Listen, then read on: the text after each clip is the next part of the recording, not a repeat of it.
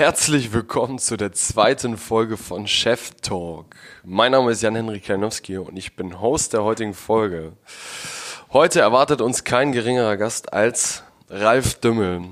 Nachdem wir letzte Woche einen jungen Gründer bei uns hatten, wollen wir diese Woche einen gestandenen Unternehmer euch präsentieren. Ralf ist einer der bekanntesten Gesichter Deutschlands durch die Fernsehserie Die Höhle der Löwen. Mit seiner bodenständigen und direkten Art hat er es geschafft, in kürzester Zeit viele Menschen für sich zu gewinnen und eine Vielzahl erfolgreicher Deals zu machen. Kurz zu Ralf. Ralf ist 52 Jahre alt und in Norddeutschland geboren. Er ist Chef des internationalen Handelsunternehmens DS Produkte und Spezialist für Produktion und Vertrieb. Für Ralf arbeiten mehr als 400 Mitarbeiter. Das Sortiment umfasst knapp 4000 Produkte und 2015 erzielten sie einen Umsatz von mehr als 250 Millionen Euro.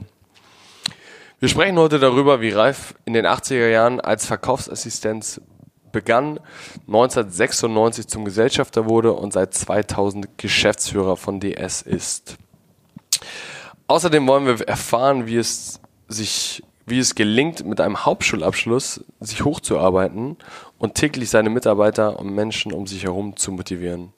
Wir möchten euch mit dieser Folge inspirieren und zeigen, dass man möglichst viel im Leben ausprobieren sollte, aber stets bodenständig dabei bleiben sollte. Viel Spaß beim Hören und los geht's. Herzlich willkommen zu einer neuen Folge unseres Podcasts. Heute dürfen wir in Stapelfeld sitzen, in einem schönen großen Showroom voller Produkte. Wir sind bei einem unserer, unserer wirklich starken Unterstützer, den wir lange und sehr Aufmerksamkeit verfolgen. Herzlich willkommen, Ralf, Ralf Dömmel. Hallo, schönen guten Tag, hallo. Danke, dass du die Zeit Ist doch wie ein Paradies, wie ein Einkaufsladen, ne? Mich fragen immer Leute, wenn sie hier bei uns im Showroom sitzen, wo der Einkaufswagen steht, damit sie durchfahren können und einladen können. Genau, wir können ja mal beschreiben, wie das hier aussieht. Also wir sitzen hier an einer großen Holztafel. Ich sitze ja gegenüber mit Ralf. Ralf trinkt seine Coke Zero. Da Holztafel, das ist ein Holztisch. So. voller, voller Produkte, was hier alles so vertreibt. Erzähl uns doch mal, das ist ein ganz guter Einstieg. Was macht DS eigentlich? Du bist eigentlich TV-Juror, darüber bist du bekannt geworden, aber eigentlich, deine eigentliche Funktion ist ja Geschäftsführer bei DS Produkte.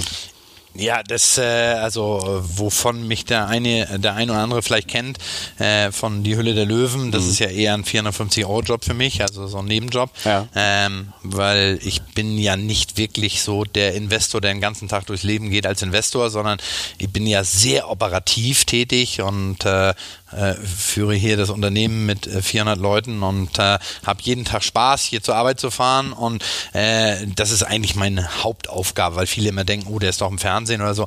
Äh, das ist wirklich was, was ich gerne mache, was toll ist, was auch sehr viel Spaß macht, aber die eigentliche Arbeit ist doch eine andere, das ist äh, DS-Produkte und DS-Produkte ist äh, ein Lieferant für innovative äh, Produkte, Problemlöser, so äh, spaßeshalber haben wir immer mal gesagt, Produkte, die keiner braucht. Ja und wo aber, wenn man sie hat, merkt, dass das Leben schöner und einfacher ist. Äh, und vorher wusste man gar nicht, dass man sowas braucht. Und äh, das ist so ein bisschen in verschiedensten Warengruppen. Also man, wenn du dich hier umguckst, siehst du ja, ja von genau. Haushaltsartikel über Garten, über äh, Kosmetik, Fitnessartikel, äh, sehr viele kleine Elektroartikel und so weiter.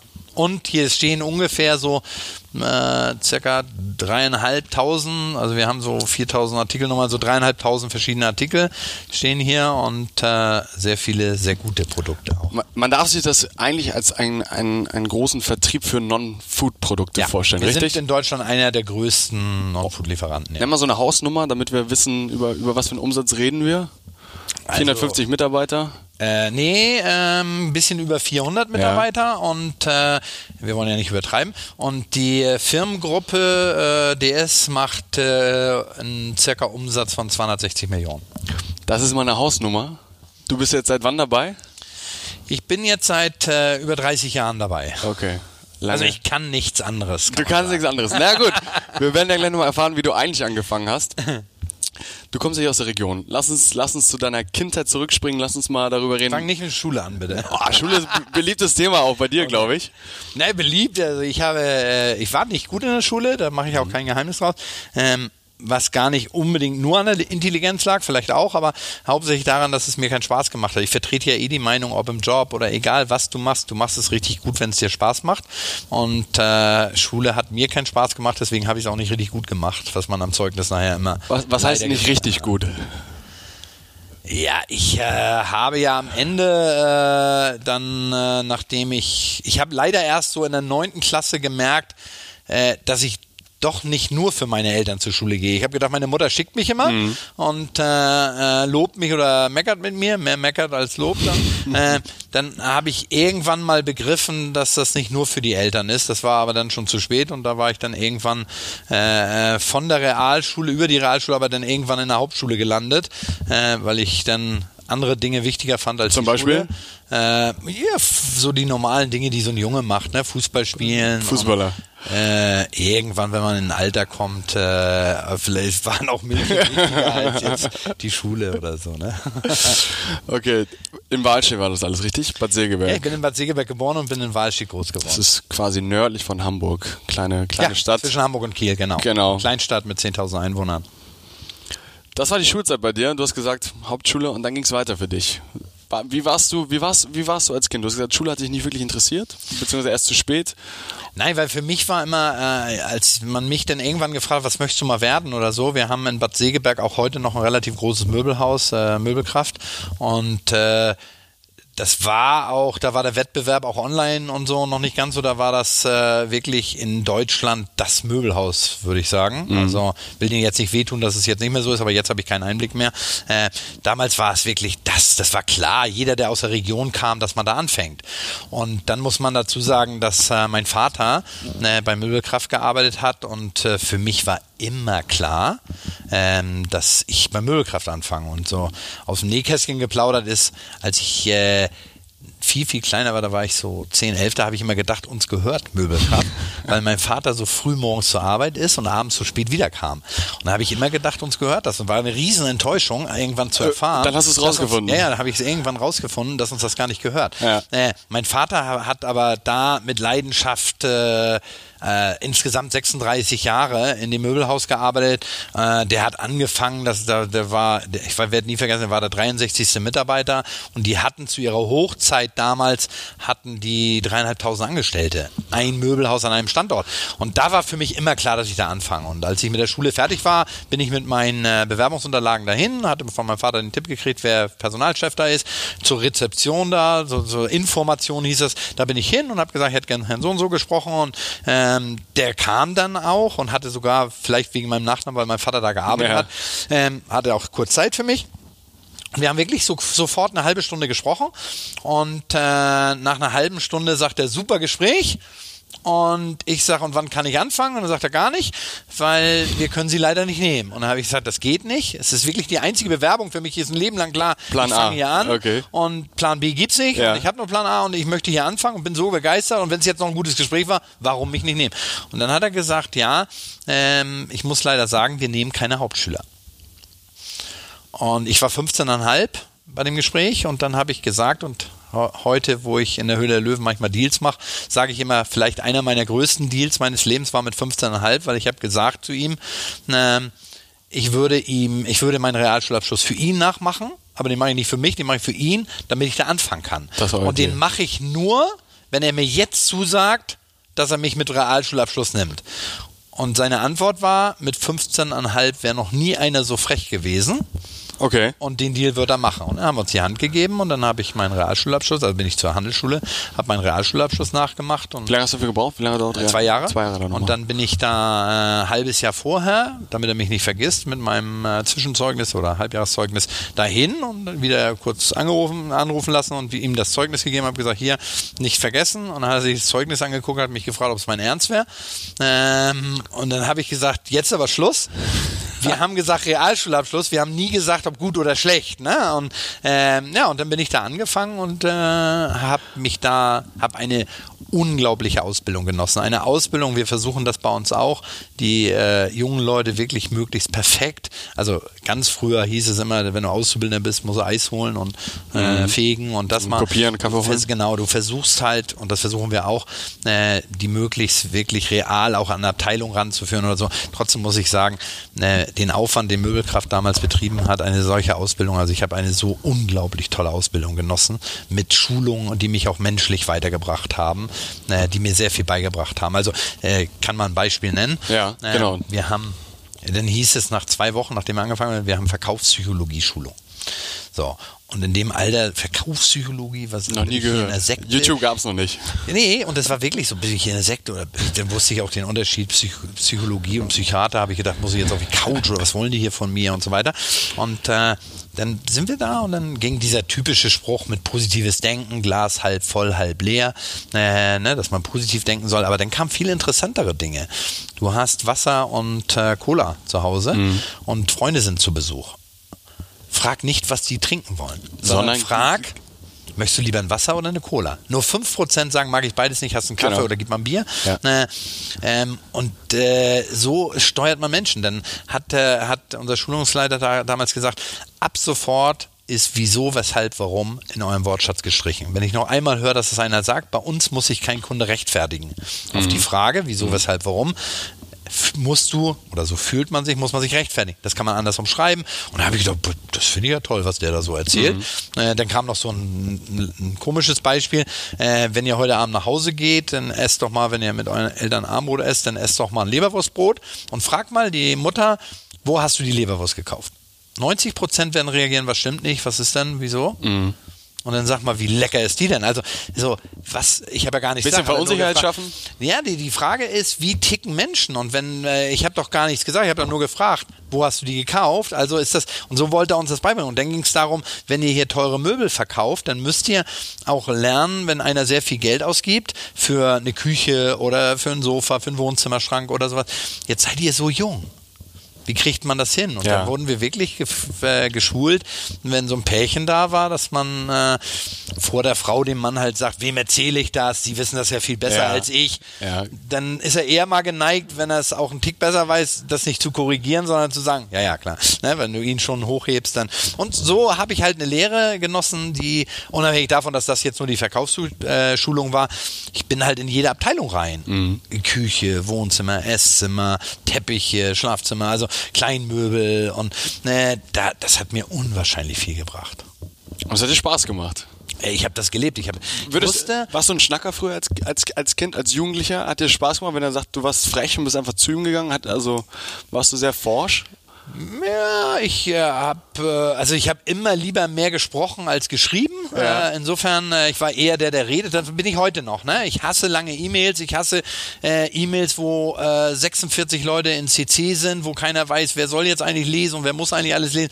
Bei mir weiß man, entweder schreibst du was ganz Kurzes oder erzählst mir lieber. Mhm. Ich bin halt schon mein Leben lang ein Typ, ich gucke lieber in die Augen mhm. und rede und, und mhm. mache mir dann selbst ein Bild, bevor ich dann da irgendwie Seitenwand lese. Ich, ich kann das nicht. Ich kann auch kein Buch lesen. Mhm. Also ich schaffe es okay, nicht. Okay, kommen wir nachher nochmal dazu. Ich schaffe es Buch. nicht. Äh, Oh, bitte nicht. Sag mir Bescheid, wann, dann brechen wir vorab. Okay, okay. Ähm, ich schaffe es halt nicht so, so, ich mag das nicht. Ich mache lieber Reden und Action und, und früher habe ich immer gesagt, ich habe ein Einsamkeitssyndrom. Ich mag auch nicht alleine irgendwo, ich muss immer Leute um mich rum haben und so weiter. Und äh, das war für mich war das, äh, ich war gar nicht, dann so frech will ich gar nicht sagen. Ich war halt so ein Typ, der auch dann gemerkt hat, oh, das macht mir Spaß und jetzt wollte ich lernen.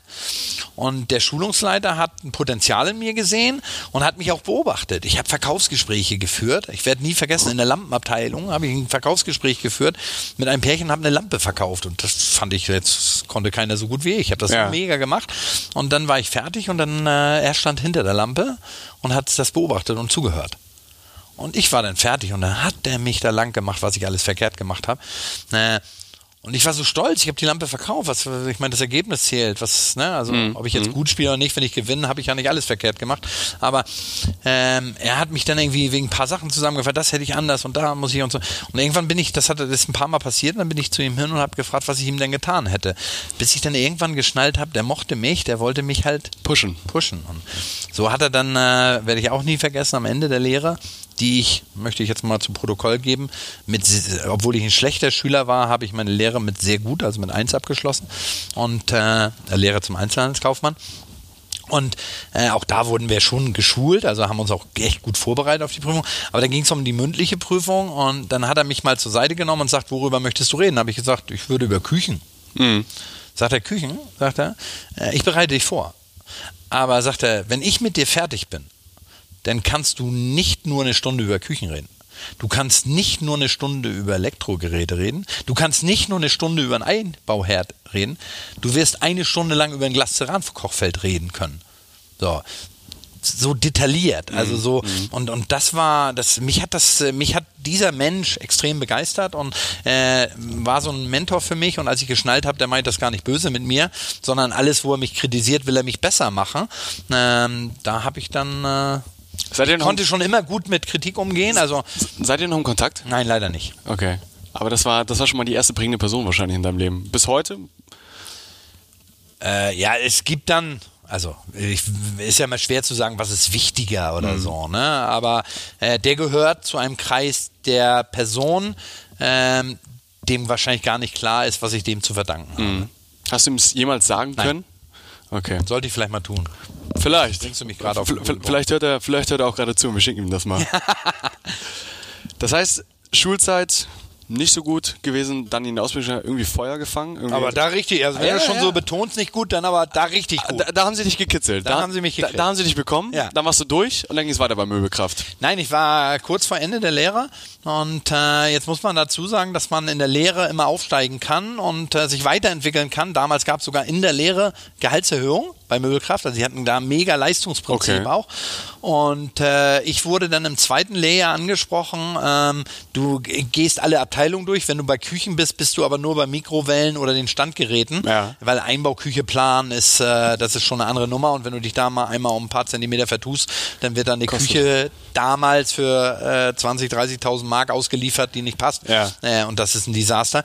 Und dann wurde ich angesprochen von dem Schulungsleiter, hat gesagt, mit dir hätte ich was vor. Ich will mal testen, ob junge Leute ähm, das nicht auch können, weil Küchenplaner ist schon, da musst du schon, wir würden dich mal, würden dir so eine Crash-Schulung geben und wir wollen mit dir testen, wollen du dich als Testperson nehmen, ob junge Menschen, ganz junge Menschen auch Einbauküchen verkaufen können. Okay. So, und dann habe ich einen acht Wochen Crashkurs gekriegt. Ja. Äh, wie zeichne ich was? Was ist wichtig? Äh, äh, wo die Spüle, welche für Rechtshänder, Linkshänder, wo ist Herd, wo ist Spüle, wo ist Kühlschrank? Mhm. Also welche, welche Wege in der Küche und so, was ist darauf zu achten? Wie kann man die Kunden bestens beraten und so weiter? Und da habe ich einen Crashkurs gekriegt und fing dann an. Der erste Monat war dann schon recht gut und im zweiten oder dritten Monat war ich der beste Küchenverkäufer. Bei Möbelkraft. Und das ging nicht. Es geht nicht, weil du hast wirklich Leute, die seit ewigen Jahren, wo Leute in die Küche gekauft haben und gesagt haben, da, ne, ich habe bei dem und dem gekauft, bei dem, nach dem musst du fragen, der kann gut Küchen verkaufen. Und da waren Leute, die waren viel besser. Warum habe ich die meisten Küchen verkauft? Jetzt kommt's. Ich habe es anders gemacht. Und zwar, der Weg ist, du redest mit den Kunden, machst die Küche, planst sie auch, skribbelst sie auch auf, dann schreibst du, rechnest aus, dann gehen die meistens kurz in die Kantine, äh, dann kommen sie nach einer Viertelstunde wieder, hast du alles berechnet und dann sagst du, die Küche kostet 10.000 äh, oder 5.000 und dann hoffst du, dass die die bestellen. Dann ist der Weg, dass du ins Planungsbüro gehst und diese wirklich millimetergenau zeichnest, dass du wirklich die fertige Skizze, das dauert nochmal. Mhm. Was habe ich gemacht? Ich habe das in mein Fach gepackt und bin raus und habe den nächsten Kunden gemacht. Mhm. Und habe die Küchen, die ich am Tag verkauft habe, mit nach Hause genommen, habe sie abends gezeichnet. Mhm. Das heißt, ich war gar nicht besser, mhm. ich habe mehr Zeit investiert. Mhm. Das habe ich natürlich keinem gesagt. Mhm. Insofern hatten alle gedacht, der ist besser als alle anderen, was ich nicht war, mhm. sondern ich war einfach Clever. in dem Moment, ja, ich würde sagen fleißiger. Also ich ja. habe dann einfach äh, mehr Zeit investiert, um den Umsatz zu schaffen. Und das war natürlich für die Leute eine Sensation, dass ein junger Mensch da jetzt solche Erfolge hat. Und ähm, dann habe ich mich kurz feiern lassen und dann bin ich irgendwann als Assistent der Verkaufsleitung gekommen zu einem sehr strengen Chef. Ähm, von Wieder viel gelernt wahrscheinlich. Ja, unwahrscheinlich viel gelernt. Okay, man, sieht es. Also du, du Viele haben zu mir gesagt von wegen, boah, der äh, Mensch ist nicht ganz einfach und so. Mhm. Und ich habe mich, ich habe diesen Menschen auch ganz viel zu verdanken. Mhm. Äh, der war sehr streng, mhm. ähm, aber das tut einem jungen Menschen ja in dem Moment findet man das auch nicht immer witzig. Äh, Im Nachhinein bin ich dem sehr dankbar, weil der mir einfach äh, auch viel beigebracht hat. Und viel gelernt. Dann hatten wir jetzt deine Möbelkraftkarriere. Ich glaube, dann geht es ja ganz spannend weiter. Du bist jetzt länger schon bei DS. Wie, wie lange warst du noch bei Möbelkraft? Wie ging es dann weiter? Wie war der Übergang? Die ersten Jahre, du warst der gefeierte Verkaufsheld. Ja, gefeiert Held ist ja mal äh, hochtrabend, aber er, er, kam da gut zurecht. Ähm, mein Vater hat jetzt gehört, das läuft gut mit seinem Sohn und so weiter. Also war Papa Vater, war stolz. Papa war auch stolz. Ähm, und äh, äh, es war ungefähr, ich hatte eine Freundin, also trotz der vielen Arbeit und mehr Arbeit. Hast du es noch geschafft? Habe ich es noch geschafft, eine Freundin zu finden. Und die hat bei jemandem Baby gesittet. Und äh, Babysitten ist ja oftmals dann Wochenende und abends und samstagsabends musste dir musste, durfte, sollte öfter babysitten. Und wenn du deine Freundin hast und die gut findest dann, äh, und die sehen willst, dann gehst du also mal mit. Also bin ich Assistent geworden ja. von ihr als Babysitter. Und äh, da durch das Baby, die hat Baby gesittet bei einem einem der wichtigsten Menschen meines Lebens, ähm, meinem Ziehvater, äh, der zufällig das Unternehmen DS-Produkte gegründet hat, 1973. Mhm. Und der, dadurch, dass man dann Assistent-Babysitter war, äh, hat man sich immer mal kurz unterhalten. Also bevor die losgegangen sind, wenn sie wiederkamen, moin, moin. Kurz, ja. Und äh, das waren auch sehr interessante Gespräche. Und der hat aber auch immer gefragt, was machst du denn so und äh, wie entwickelt sich das? Und äh, das hat er mir dann später erzählt dass ich mit dieser Begeisterung von Möbelkraft gesprochen habe hm. und wie toll. Du hast gebrannt, du hast gebrannt. Äh, Ralf, das hören wir immer noch. Ja, nee, ich habe das auch, habe den Laden auch wirklich, ich habe da so gelebt viel und gelernt und gelebt und, und habe ihm dann von einem äh, Erlebnis erzählt, dass äh, ich angesprochen wurde, ähm, Anfang drittes Lehrjahr von wegen, äh, dass ich so ein guter Mann wäre und man mir so vertrauen würde. Ähm, da ging es um Schlüsseldienst, das heißt, äh, das Unternehmen äh, in Verantwortung abzuschließen, damit äh, da nachts keiner reinkommt. Und äh, ich wäre eine der wenigen ausgewählten Personen, ja. denen man das antragen könnte, weil man mir so vertraut. Ähm, und das gehört dann auch, da war ich noch nicht fertig mit der Verkaufspsychologie, weil eigentlich, unter uns gesagt, haben die einen Doofen gesucht, der 357 Türen abschließt. Ähm, aber sie konnten nicht begeistern. Und, nee, und ich glaube, dass bis heute kein Mensch mit so viel Stolz, weil ich hatte dir ja erzählt, dass ich anfangs mal dachte, mein Vater gehört der Laden. Ja. Als ich Schlüsseldienst hatte, habe ich gedacht, der gehört mir. Ja, weißt du, ich habe ja die Schlüsselgewalt und ich habe gedacht, das ist jetzt mein Laden. Und ich bin da, also ich glaube, dass noch nie einer mit so viel Stolz 357 Türen jeden Abend. Und die haben einfach nur einen doofen gesucht, der jeden Abend abschließt. Also haben die mir das aber so super verkauft, dass ich es wirklich mit Freude und mit Stolz Beide waren glücklich. Und das habe ich dem mit Begeisterung immer erzählt und, und da hat er gesagt, boah, der ist wirklich, der brennt für sein Thema und so weiter. Und im Nachhinein habe ich dann erfahren, dass irgendwie seine Frau mal zu ihm gesagt hat, das wäre doch der Richtige für dich. Und mhm.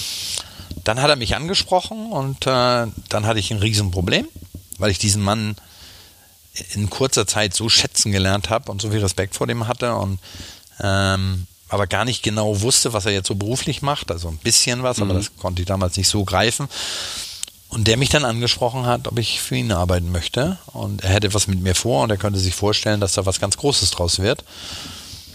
Und ich hatte jetzt das Problem, geh mal nach Hause und erzähl deinen Eltern, der Arbeitgeber überhaupt. Und dann äh, habe ich mit meinem Vater gesprochen und mit meinen Eltern gesprochen. Mein Vater, der Vater hat hauptsächlich gesagt, von wegen, Mensch, ich habe da eine Möglichkeit, ich bin am Überlegen. Und dann sagt er, wie, du bist am Überlegen, ne? mhm. ne? weil der auch genauso Möbelkraft ja. wie ich. Und äh, hört dann, sein Sohn entwickelt sich, hat mal Möglichkeiten aufzusteigen ja. und wird hier seinen Weg gehen und so weiter. Und dann sagt er, ja, aber wohin denn? Und dann sage ich, DS-Produkte. Und dann sagt er, ja, und was machen die? Sag ich, ja, denen geht's gut, ja. Ne? verdienen auch anscheinend ganz gutes Geld und äh, so richtig erklären konnte ich das nicht und dann hat der natürlich gesagt, spinnst du? Und, ja. Äh, dann habe ich einen Schachzug gemacht, ähm, habe ich gesagt, du, ich hätte, ich habe äh, so viel Respekt immer vor meinen Eltern gehabt, ich hätte gegen den Willen meiner Eltern mhm. es nicht gemacht. Meine Eltern haben immer so das Problem, so die geben dir nicht das Gefühl, du sollst es machen, aber Nein sagen trauen sie sich auch nicht, okay. weil du ja erwachsen bist und ja. deine Entscheidung treffen sollst. Und dann habe ich meine äh, Eltern angesprochen, habe gesagt, pass auf, ihr könnt eine Meinung haben, aber die könnt ihr gar nicht haben, weil ihr kennt diesen Menschen nicht, ihr mhm. wisst nicht, worum es da geht. Und ihr könnt ja gerne auch äh, Nein sagen, mhm. aber eingefallen müsst ihr mir tun, wir müssen den treffen. Ja. Und da Dieter Schwarz, äh, mein Ziehvater, äh, unbedingt eine Antwort wollte, klappt das jetzt, kommst du jetzt und, oder nicht? Und dann habe ich dann den angerufen, habe gesagt, ich möchte gerne, dass meine Eltern sie kennenlernen und äh, das fand der, er ist so ein Familienmensch fand gewesen und das fand er so toll. Ja. Und äh, ich bin mit meinen Eltern dahin. Mein Vater saß mit Dieter Schwarz im Kaminzimmer. Meine Mutter saß mit Frau Schwarz in der Küche und ich bin wie Falschgeld da rumgelaufen. äh, nach vier Stunden sind wir dann los und ich werde diesen Moment nie vergessen, wo mein ich dann hinten ins Auto eingestiegen. Meine Mutter sagt, geh nach vorne. Ich sage, nee, ich sitze lieber hinten. Äh, und ich los, wir losfahren, aber wir fahren fünf Meter. Mein Vater tritt auf die Bremse und ich kriege immer Gänsehaut, weil ich diesen Blick so vor Augen habe. Er dreht sich dann so um und sagt, also ich würde es machen. Ja. Ich habe dann geguckt, ob das wirklich mein Vater ist, ja. ob er das auch wirklich gesagt hat. Ähm, Ja, und dann habe ich mich entschieden, äh, den Weg zu gehen und äh, habe dann das Riesenglück gehabt, dass äh, Dieter Schwarz, äh, dem ich äh, dann beruflich danach, nachdem ich Schulungsleiter und Ja. auch dann bei Möbelkraft ja viel, zwei Personen hatte, von denen ich viel gelernt habe, äh, eigentlich der wichtigste Mann meiner Berufskarriere kam und auch wirklich mehr als nur ein Geschäftspartner oder damals ja mein Chef und dann irgendwann mein Geschäftspartner, äh, der war wirklich, das war wie Familie. Ich habe mit keinem Menschen, ich glaube, äh, so viel jeden Tag zu tun gehabt wie mit ihm. Okay. Ich glaube, das wäre auch unser erstes Signature. Wer waren oder wer sind die drei wichtigsten Personen in deinem Leben? Einer davon wäre definitiv Dieter Schwarz. Da muss ich erstmal einen Antrag stellen, dass ich vier sagen kann. Mm, okay, genehmigt, ja. So, und das erste sind zwei, weil ich muss meine Eltern nennen, weil äh, meine größten Vorbilder sind meine Eltern und, und äh, äh, ohne die könnte ich, Leu äh, wenn die nicht gewesen wären, Was, was glaubst du, ja haben sie dir geben. mitgegeben? Also eine Sache, was, was glaubst du, hast du am meisten von deinen Eltern gel Ich habe gelernt? zwei Sachen gelernt. Ich habe von meiner, ich habe unterschiedlich. Von meiner Mutter habe ich Bodenständigkeit gelernt. Mhm.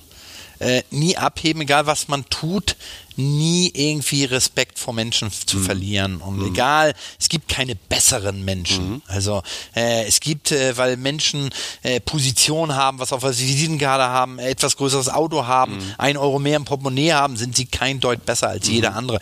Das habe ich extrem von meiner Mutter Mhm. äh, mitgekriegt. Und äh, von meinem Vater habe ich, äh, glaube ich, Ehrgeiz und Fleiß mitgekriegt. Also dieses als erster kommen und als letzter gehen, das habe ich. Mhm. Ist so es immer noch so Vater. heute? Bist du immer noch so, so ehrgeizig wie damals? Ja. Also, und ich sehe das ja gar nicht als Ehrgeiz. Mir macht die Arbeit Spaß und du bist irgendwann, auch wenn das wächst und wächst und durch meine, meinen 450-Euro-Job bei Vox ist die Arbeit nicht weniger geworden, sondern ein Tick mehr und ähm, dadurch äh, ist man auch irgendwann, muss man auch gestehen, in einem Kreislauf drin, wo man ja gar nicht sagen kann, ich äh, könnte jetzt weniger machen. Mein, mein, also soll ich erst die Menschen sich äh, zu Ende machen? Zwei fehlen Sonst, Äh, hätte ich da gerade so einen Einwurf zu, aber äh, also von meinem Vater. nicht. Dann äh, würde ich sagen, ist es dieser Schulungsleiter, der ähm, mich genannt hat oder der mich äh, diese ganzen Schulungen, der mich so in den ersten Schritt der Berufswelt. Dann mein strenger Chef, der stellvertretende Verkaufsleiter? Ja. ja, der nur bis zum Ende der Lehre, wo ich dann im dritten Lehrjahr war ich dann, ich war ja eine Lehre äh, Assistent der Verkaufsleitung. Das ist schon mal- äh, im dritten Lehrjahr. Ähm, und äh, dann der allerwichtigste Mensch, der Gründer von DS Produkt, der Schwarz, den ich äh, nicht nur als wichtigen Mentor, sondern da sage ich immer, das ist mein Ziehvater. Ja. Also dem habe ich dann alles zu verdanken. Und Und hast dann, hast dann, ja, hast du ja schon gesagt, dann, dann bist du mit ihm gemeinsam die Schritte bei DS gegangen. Was würdest du, würdest du irgendwas aus Retro-Perspektive ändern? Hättest du irgendwas anders gemacht oder sagst du, es ist, es ist alles richtig gewesen, ich habe, du würdest nichts verändern, du würdest dieselbe Ausbildung nochmal machen? Ja, die würde ich unbedingt machen. Und äh, ähm, wenn ich sagen würde, ich würde nichts ändern, ich habe alles richtig gemacht. Ich habe ganz viel verkehrt gemacht, mit Sicherheit. Ich glaube, dass ich mehr richtig als falsch gemacht habe. Aber meine Art ist, ähm, also aus Fehlern lernen, ja, aber ich, ich gucke nie zurück. Ich habe auch das Glück in meinem Leben gehabt, dass ich nie wirklich tief am Boden lag oder so. Also ähm, ich habe, bin, ich bin ja insofern, ich bin Unternehmer, aber ich habe ja leider leider zum Glück, was auch immer, nie selbst gründen müssen, weil ich bin zu DS-Produkte gekommen. Da war Du bist DS-Produkte mitgewachsen, ja. eine ganz kleine Firma. Ich Ja. war der elfte Mitarbeiter. Ja. Wir haben drei Millionen Umsatz gemacht. Und äh, da muss man dazu sagen, dass das, äh, ich bin dann mit dem zusammen, äh, habe ich mit Dieter Schwarz das groß gemacht. Wir haben uns halt mega ergänzt. Dieter Schwarz war der, der Intelligente, der, der Unternehmer, der Erfahrung hatte, der auch weitsichtig war. Ja. Und ich war der junge Typ, Landmann Halleluja auf den Tisch getanzt. Und diese Kombi, dieser verrückte Junge, der erstmal lernen muss, dass äh, nicht nur Umsatz, sondern auch Ergebnis und EBITDA wichtig ist. Ja. Ähm, und nicht nur Umsatz, Umsatz, Umsatz. Und dazu der vernünftige Stratege, der, von dem du sehr viel lernen kannst, diese Ergänzung war. Und dann hat es menschlich halt dieses One of the Million gepasst. Ähm, das war halt super. Aber bei dir ist ja spannend zu beobachten. Also ich glaube, du bist so mit der Innenbegriff für, du hattest deinen Karriereweg gar nicht so vor Augen, aber durch diese Leidenschaft und durch dieses Brennen, was, was man häufig hört, aber was viele auch nicht haben. Also Ich wollte ja nie Unternehmer werden. so, ne? deswegen, deswegen. Da kann ich dir was sagen. Weißt du, was mein Ziel mal war früher? Ja, jetzt kommt's. Mein berufliches Ziel war, ob ich es irgendwann schaffen würde, wenn ich morgens zu spät komme oder erst mittags kommen will, Mhm. dass keiner mit mir meckert. Das war dein Ziel. Das war irgendwo in ganz jungen Jahren mal das Ziel. Und soll ich dir jetzt was sagen? Als ich, das habe ich ja so gar irgendwann in meinem Leben erreicht. Mhm. Und wo der Moment war, wo ich es erreicht habe von der Position, von dem Moment an ging es gar nicht mehr. also äh, ich habe, das war irgendwann mal so ein Ziel und, und ich bin heute noch ganz früh morgens hier und bis abends spät in Gange. Also das geht gar nicht. Äh, also ähm, Du brennst. Ja, und äh, du hast auch Verantwortung und mir macht es ja auch Spaß und so. Ich könnte auch mal vielleicht einen Tag Urla- Urlaub machen, mehr Ja. Urlaub machen, vielleicht als ich tue. Aber das, das geht irgendwie gar nicht und, und es ist auch gar nicht schlimm. Also ich äh, bin dann nicht jetzt äh, Du fühlst dich nicht äh, dicht an. Depressionen Nee, dran, äh, dass ich jetzt äh, keinen Tag Urlaub mache oder so. Im Gegenteil, wenn ich länger im Urlaub bin, dann Dann wird's langweilig. ja, langweilig, ja auch nicht. Also da bin ich ja auch ein Mensch, der irgendwie Dinge erleben kann oder ausprobieren kann, aber äh, dann fehlt mir irgendwo der ist, dann fehlt mir mein Team und dann habe ich auch Angst, ich verpasse was. Bist du, bist du ein Mensch, der sich Ziele setzt? Immer noch? Ähm, Also das eine sind irgendwie Umsatzziele und sagst unternehmerisch, okay. Ja, unternehmerisch ist es völlig normal, dass Klar, du musst du. strategische Ziele, dass du Dinge hast, Entwicklungsziele hast und so. Ja, ich persönlich äh, bin so eher so, äh, nicht jetzt unbedingt, also so, wann willst du aufhören zu arbeiten? Kann ja sein. Und, Ja, genau, ja, sowas mache ich alles nicht. Hast du nicht. Nee, weil, weil. Also auch, jetzt nehmen wir das Beispiel aktuell Fernsehen, werde ich ja immer gefragt, machst du die nächste Staffel mit? Ja. Sagst du, weiß Mache ich ich, mach ich mir niedrige Gedanken drüber. Es ist immer so, man äh, unterschreibt einen Vertrag für ein Jahr. Mhm. Ne, Also ich habe keinen Mehrjahresvertrag und dann guckt man sich das an, dann guckt man. Ganz schön äh, lange ist die 450 Euro. Jobverträge, die du da hast. Ja, ja, du, jedes Jahr. Schon, ich habe ja schon den vierten gekriegt. Viert, ja, das ist ja meine vierte Ja, Staffel jetzt, ja. die gerade aufgezeichnet wurde, die dann im Herbst ausgestrahlt wird. Ja. Äh, und äh, ob ich in der fünften Staffel mitmache, kann ich dir wirklich nicht sagen. Also hängt ja auch nicht nur von mir ab. Mhm. Klar. Äh, da ist ein Fernsehsender, der muss wollen, die Produktionsfirma muss wollen. Und wenn die wollen, muss ich auch noch wollen. Und äh, aber darüber mache ich mir, mach mir nicht so einen Kopf, was ist in zwei, drei Jahren oder sowas, jetzt auch für mich privat. Ähm, und ich war, man sagt das immer so, Spaß an der Arbeit. Ich fahre wirklich jeden Tag, seit 30 Jahren, seit über 30 Jahren, fahre ich wirklich gerne in diese Ja. Firma. Also, Was, was glaubst du, wie viel steckt in dieser Firma an Firmenwerten? Wie viel hast du als Mensch in diese Firma übertragen? Was, was sind solche, solche Werte, die ja, du aktiv lebst sagen, und wo du sagst, da ist ein DS? Vierhundertstel, weil äh, Ja. äh, ich sage immer, ich werde ja auch immer, Mensch, Ralf macht das gut oder so. Ich habe das äh, letztens auch schon mal, ich sage das auch öfter mal, auch in Interviews und so. Ähm, ja, ich habe einen Anteil, aber man glaubt ja gar nicht, wie viele Menschen, wie viel Anteil auch das Team hat. Also wenn ich in der Höhle der Löwen gefeiert werde, weil ich mal einen Deal mehr mache oder auch zwei mache oder sowas, dann äh, äh, wäre das, ich wäre nichts wert ohne das Team. Also ich könnte das ja gar nicht alles umsetzen. Aber was gibst du diesem Team mit?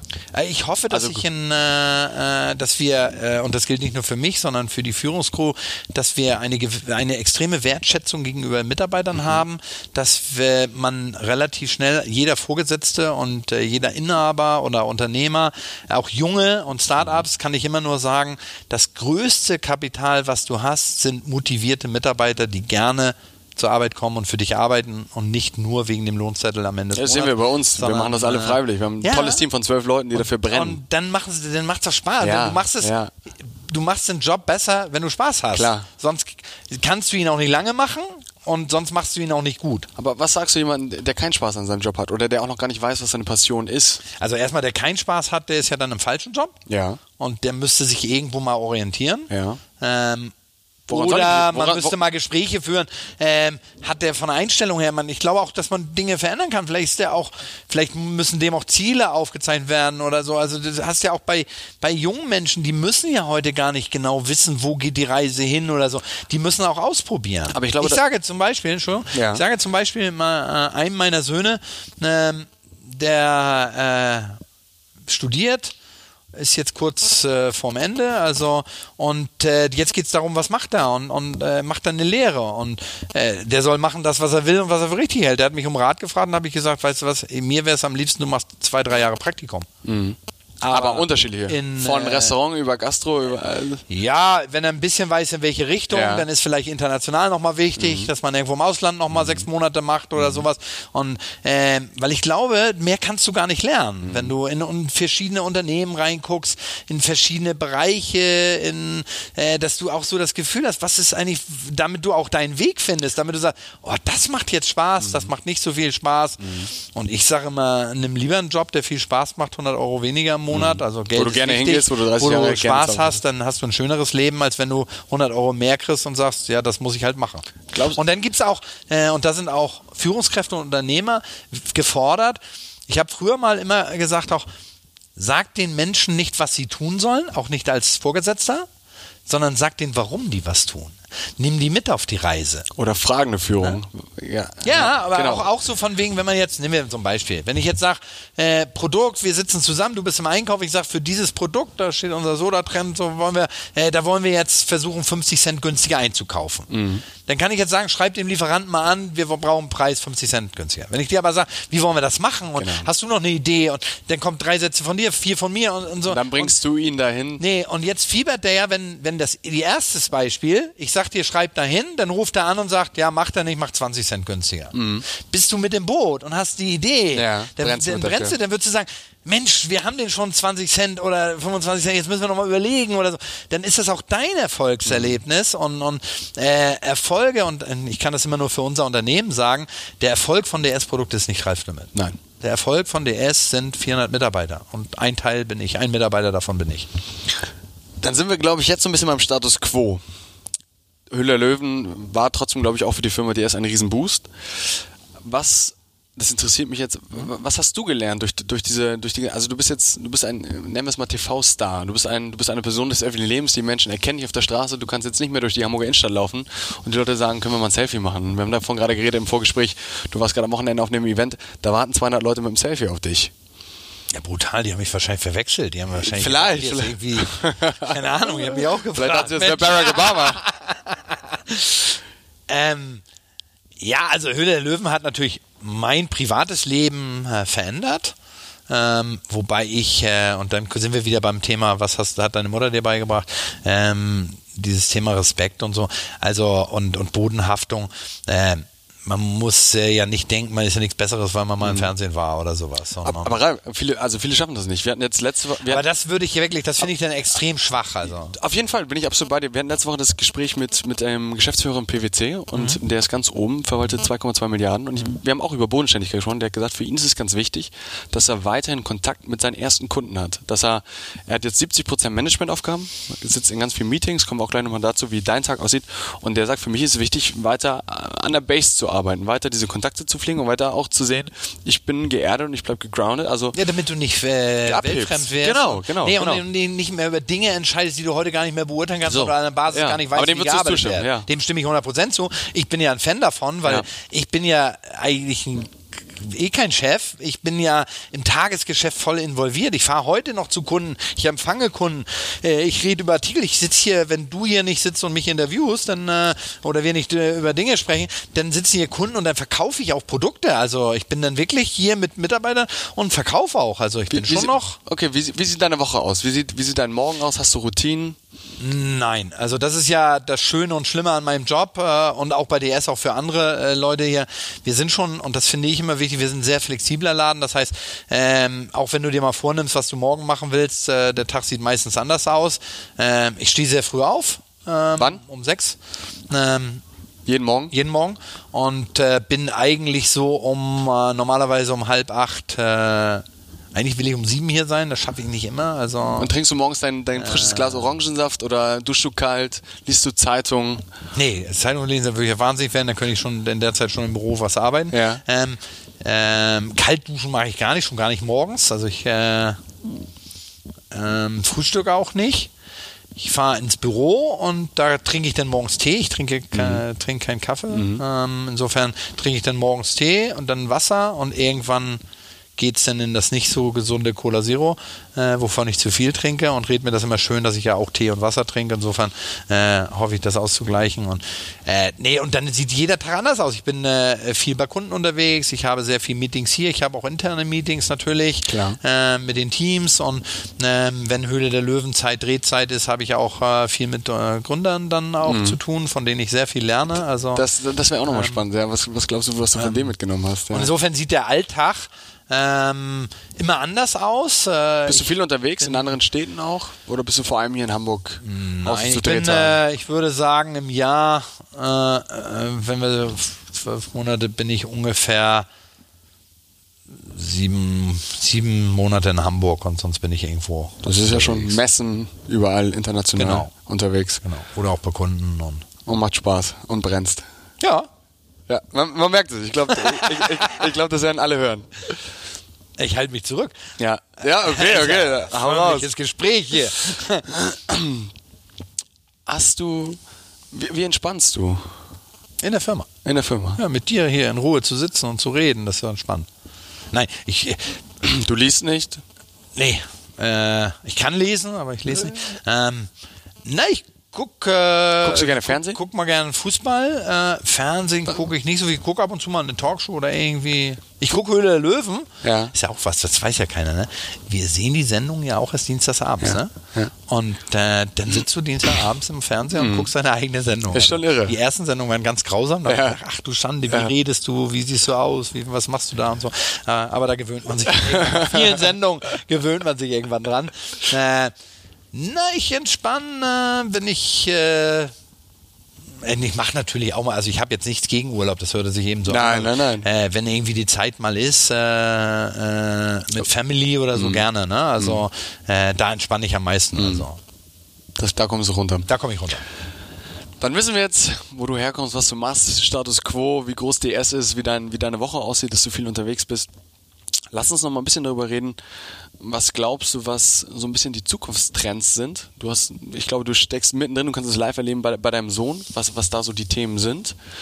Ähm, siehst du Entwicklung mit Zweifel? Siehst du viele Chancen für junge Leute? Glaubst du, junge Menschen haben zu viele Optionen? Wie, wie nimmst du den Arbeitsmarkt wahr? Wollen wir da so ein bisschen einsteigen? Gerne. Ähm, siehst du, erste Frage, siehst du einen Wandel zu den damaligen Auszubildenden zu den heutigen? Ja, schon. Also, Wo siehst du die Veränderung? Es ist schon wesentlich digitaler alles. Also, das ja nicht vergessen, das mögen ja äh, viele gar nicht hören. Also, also in unseren Zeiten, als ich angefangen habe, da war nicht so viel mit Computer und sowas alles. Da, da, da hast du äh, die Lagerlisten, hast du Karteikarten gehabt oder sowas. unvorstellbar für die jungen Menschen heute. Äh, und das glaube ich auch die große Kunst auch so für mich und das Wichtigste, dass, dass du auch den Wandel mitgehst und Lernen. auch bereit bist und, und irgendwann auch akzeptierst, was ich heute akzeptiere. Da, da gibt es so viele Leute, die so viel besser und mhm. so viel mehr drauf haben als ich. Mhm. Und äh, und deswegen glaube ich schon, dass die Zeiten sich geändert haben. Auf das Thema Chancen, die Chancen, es gibt immer Chancen. Also mhm. ob damals das war oder heute, jemand, der will, mein, mein Slogan ist ja so ein bisschen, können kommt von wollen. Mhm. Äh, wenn einer will und äh, heiß auf äh, irgendwas ist, dann, dann kriegt man das irgendwie hin. Mhm. Und äh, ich habe die einzigen, äh, ich habe so vor diesem Gläsernen, so von wegen, äh, äh also ich habe überhaupt kein Problem mit Digitalisierung, das ist wichtig und Fortschritt muss sein und äh, äh, finde ich auch toll und, und bin ja auch ein Fan davon. Äh, ich habe so ein bisschen Respekt vor diesem ganzen Gläsern. Wer weiß, was weiß Google alles heute über, dich, mm, über mich okay. und Privatsphäre und äh, Privatsphäre und, und dass das irgendwie nachher alles nur noch, also wenn wir irgendwo dahin kommen, dass im Krankenhaus äh, oder Altenpfleger irgendwie Computer sind, mm. nachher äh, Roboter sind. Ja, ich habe so ein bisschen Respekt davor, dass es too much ist. Ne? Also wie gesagt, Digitalisierung ist wichtig, aber wenn irgendwann äh, nicht mehr der Mensch im Altersheim jemand, mm. äh, jemand hilft und sagt Guten Morgen oder mhm. geht's dir gut, sondern ein Roboter da kommt und dir hilft, äh, dann äh, damit hätte ich ein Problem. Insofern, äh, davor habe ich Respekt, dass es irgendwann zu viel wird. Mhm. Ne? Und, und äh, aber ist spannend auch, ne? Mhm. Also Chance, Chancen und ist auch spannend, dass was Neues passiert und was anderes passiert. Insofern, ähm, ich bin grundsätzlich, und das ist auch wichtig, immer neugierig sein, ja. ne? Ob länger im Geschäft oder ob Anfänger, immer neugierig sein. Ja. Würdest du, würdest du wenn du jetzt studieren müsstest, welchen Studiengang würdest du wählen? Ich bin doch so schlecht in der Schule, lass mich doch nicht studieren. Ich würde lieber irgendwo, wenn du mir sagst. Wem würdest du gerne zuhören in der Vorlesung? Würde gerne äh, äh, dann mit jemandem auch zuarbeiten und Praktiken machen, und, mm. um, um da zu lernen und mm. würde, äh, jetzt wusste ich ja gar nicht, dass das eigentlich so mein Leben ist und ich in dieses Geschäft mm. so irgendwann durch Dieter Schwarz reingeboren wär, werde. Aber es gibt so viele interessante Themen, so, so, äh, wenn du, ich gebe dir ein Beispiel, dieses altbackene Teleshopping, ne? Wie, mhm. wer ruft denn da eigentlich an und was machen die da? Was für ein Erfolgsmodell dahinter ja. steckt, was das inzwischen für Maschinen sind, ja. dass der größte Teleshopper über 11 Milliarden Umsatz macht, also äh, mit unglaublich äh, Ergebnissen ja. und so. Und die Frage ist ja, wo entwickelt sich sowas hin? Wie mhm. entwickelt sich so ein Geschäftsmodell? Mhm. Und, und äh, das finde ich spannend, darüber zu diskutieren, was ist möglich. Ja. Gucke ich heute einen Film, einen Spielfilm mit George Clooney oder so, dann ist ja modernes Teleshopping wahrscheinlich, ey, das Sakko, was der anhat, finde ich geil. Ich drücke da drauf mhm. äh, auf den Fernseher und drei Stunden später klingelt das, dann habe ich das Sakko in meiner Größe. Das ist ja wahrscheinlich modernes Teleshopping. Oder auch, äh, wenn man überlegt, wie altbacken sind Reisebüro. Ja. Meine Mutter, meine Eltern, die gehen ins Reisebüro, äh, die müssen ins Reisebüro, weil die wollen ja hören von Frau Müller, ob die da auch schon war und ob das Buffet gut ist und wie der die Bar da ist und so weiter. Ja. Meine Söhne wissen gar nicht, dass es Reisebüros gibt. Die, und wenn, dann würden die sagen, wer geht denn da hin? Also das war ja online, da, da gucke ich mir alles an, da ja, äh, gucke ich klar. mir die Anlagen an, da gucke ich mir die Bewertung an. So unterschiedlich ist das Leben. Und mhm. äh, hat jetzt ein Reisebüro eigentlich gar keine Chance, mhm. weil das ist ja, die älteren Leute werden ja nicht jünger, also die sterben aus, also müssen die ja irgendwann zumachen, machen die dann irgendwann zu. Und wie kreativ, da habe ich letztens mit jemandem drüber diskutiert, wie kreativ können die sein? Ja. Und Wo holst du diese Informationen her? Welche? Dass du diskutierst. Also holst du dir dann, wenn du sagst, es beschäftigt dich, solche Fragestellungen? Nee, das kommt ja durch Zufall. Okay, ne? Also, ja. äh, wo, wo dann Leute sagen, von wegen, Mensch, was passiert mit, so kamen wir drauf. Ja. Ich saß mit jemandem zusammen, was passiert mit Innenstädten? Äh, Gibt es die irgendwann noch? Wie wichtig ist das? Online-Markt weg stark? Wie, ja. wie, verhält sich das eigentlich? Ich rede natürlich viel dann auch über Artgeschäft DS oder äh, wie, wo sich was hinentwickelt. Und zufällig kam dann das wie, wie Reisebüros, dass die nicht mehr. Und dann haben wir so, so diskutiert, was könnte man, wie können die eigentlich innovativ sein? Wie soll ein Reisebüro jetzt innovativ sein. Und dann haben wir ja. so diskutiert und dann ging das auch über, über Google so von wegen, wenn äh, du jetzt äh, als Beispiel Mallorca-Fan bist, sage ich jetzt irgendwas und äh, willst irgendwie in so einen Club, du bist ja noch jung und sportlich und willst ja dann in einen Club und sagst, David Getter macht dann Opening ja. oder so. Und googelst jetzt einfach mal Mallorca, David Getter Opening, 20. April als Beispiel. Ja. Jetzt müsste es eigentlich so sein, wenn du das jetzt gegoogelt hast, weißt du und machst dir Gedanken, kann ich aber drüber nachdenken. Jetzt gehst du irgendwo durch die Stadt, hast WLAN an, äh, gehst an einem Reisebüro vorbei, dann müsste das Reisebüro einen Außenlautsprecher haben, müsste einen großen Bildschirm haben und müsste dir eigentlich David Getter sofort in ja. dem Moment, wo du vorbeigehst, vorstehen. Und dann müsste aber eine Leuchttafel kommen, die in dem Moment umschaltet und sagt 20. 20. April, jetzt Flüge 10% günstiger, jetzt buchen. Ja. So. Dann könnte man sagen, oh ja, das ist sogar für ein Reisebüro recht innovativ. Und so bin ich der Meinung, dass jedes Geschäftsmodell, egal welches, man muss sich verändern, Klar. man muss mit der Zeit gehen. Aber es ist nichts tot, sondern man kann sich entwickeln. Mhm. Nimm das Beispiel mit Teleshopping. Wenn mhm. Teleshopping ist, du guckst, was findest du gut, klickst an und kriegst, mhm. klingelst. Und also kann auch Teleshopping mhm. dann auf einmal mhm. modern sein oder ein Reisebüro kann modern sein. Und ja. da glaube ich, gibt es überall Chancen. Und solche Diskussionen finde ich spannend, wenn man überlegt, ah, das ist doch eigentlich tot. Wie kriegt man es hin? Also Ge gestern gelesen, gestern erfahren, äh, Briefe per Post als Werbemittel ist super innen wieder. Offline. Funktioniert wieder super gut. Das sind, also es kommt, glaube ich, auch wie viel wieder zurück. Da kann ich dir ein Beispiel sagen, das fragt man sich ja mal, jeder hat ja mal den Briefkasten auch manchmal voll montags, ja, ja. Äh, mit, auch mit den Discountern ja. und so. Glaubst du denn, dass die Discounter so dämlich sind? Mehr Geld können die gar nicht sparen, wenn die es nicht machen. Ja die machen teilweise Auflagen jede Woche von 30 Millionen. Weißt ja. du, wie viel Geld das kostet, die zu drucken, die ganze Zeit und die zu verteilen? Mhm. Aber da sitzen ja hochintelligente Menschen. Also ja. wenn das dummes Zeug wäre, ja. da würden die aber morgen mit aufhören, mehr Geld können die gar nicht sparen. Klar. Das heißt, das hat ja einen Sinn. Ja, ja. Ja, spannend. Spannend, spannend, spannend. Ich habe jetzt noch eine, zwei Fragen habe ich noch, die, die mich, die mich. Zwei nur noch. Jetzt fängst du gerade an Spaß zu machen. Okay. Na, lass zwei hast du noch. Was, was glaubst du, sollte deiner Meinung nach jeder junge Mensch mal getan haben? Was jeder junge Mensch mal getan haben sollte.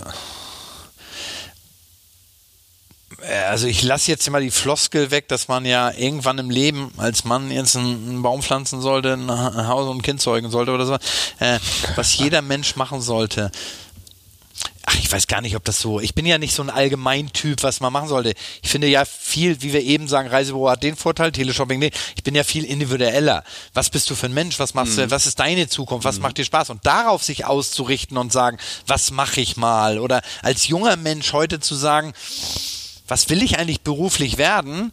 Und das nicht genau zu wissen, heißt ja, Mensch, mache ich nicht mal drei Monate da, drei Monate da. Gehe ich nicht mal das, ein, das zwei Jahre sagen. rum? Okay. Und das würde ich jedem Menschen empfehlen. Dann, ja. Selbst wenn ich, wenn ich heute wüsste, oh, das würde mir wahrscheinlich Spaß machen, dann weiß ich es auf Dauer nachher doch nicht, sondern ja. auch mal Dinge auszuprobieren. Also ich bin totaler Fan von dieser Praxis. Ich ja. sag ja auch, ja. deswegen war ich ja schlecht in der Schule, weil ich, ich wusste relativ schnell, dass ich in, für meinen, ich wusste, ich werde kein Physiker und kein Mathematiker. Das heißt, dieses, als ich einen Zirkel rausholen sollte und Kreise malen sollte, habe ich gedacht, was brauchst du das jetzt im Leben? Wann hole ich mhm. in meinem Leben eine, eine, Wurzel aus irgendwas ziehen? Wofür braucht man das eigentlich? Das habe ich bis heute, müsste ich mal googeln. Weiß ich bis heute nicht, wo man eine Wurzel draus. Wahrscheinlich, wenn du Physiker bist bist ja, oder so. Gut, den Pythagoras errechnen. Ich wusste relativ schnell, das sind Dinge, ist das äh, so wie Latein? Ist, wenn du Latein kannst, was machst du jetzt damit? Vielleicht. Also Ganz am Anfang habe ich mal gedacht, als ich jung war, jetzt fest nach Lateinamerika, aber das funktioniert, ja auch nicht. Kannst du mal probieren. Funktioniert ich, ich komme mit. Ich komm mit. Ist das, aber das ist doch ein schönes Beispiel für praxisfremd. Und ich bin so ein Praxistyp. Ich würde mir die Schulbildung ja ganz anders wünschen. Ich würde ja das, was ihr sensationell beim Cheftreff und so weiter macht, weißt du, so, so interessante Vorträge oder Leute oder Erfahrungen, Leuten zuzuhören, mhm. äh, wenn sie gut sind, positiv wie negativ, mhm. auch sagen, oh, das finde ich nicht gut, aber oh, da lebt er jetzt oder da mhm. zeigt er Begeisterung Leistung, kann man sich was mhm. abgucken und so. Das finde ich irgendwo spannend und da muss sich jeder selber orientieren und sagen, ähm, was mache ich für mich? Und deswegen sage ich, möglichst äh, in viele Firmen reinzuschnuppern, in unterschiedliche Jobs.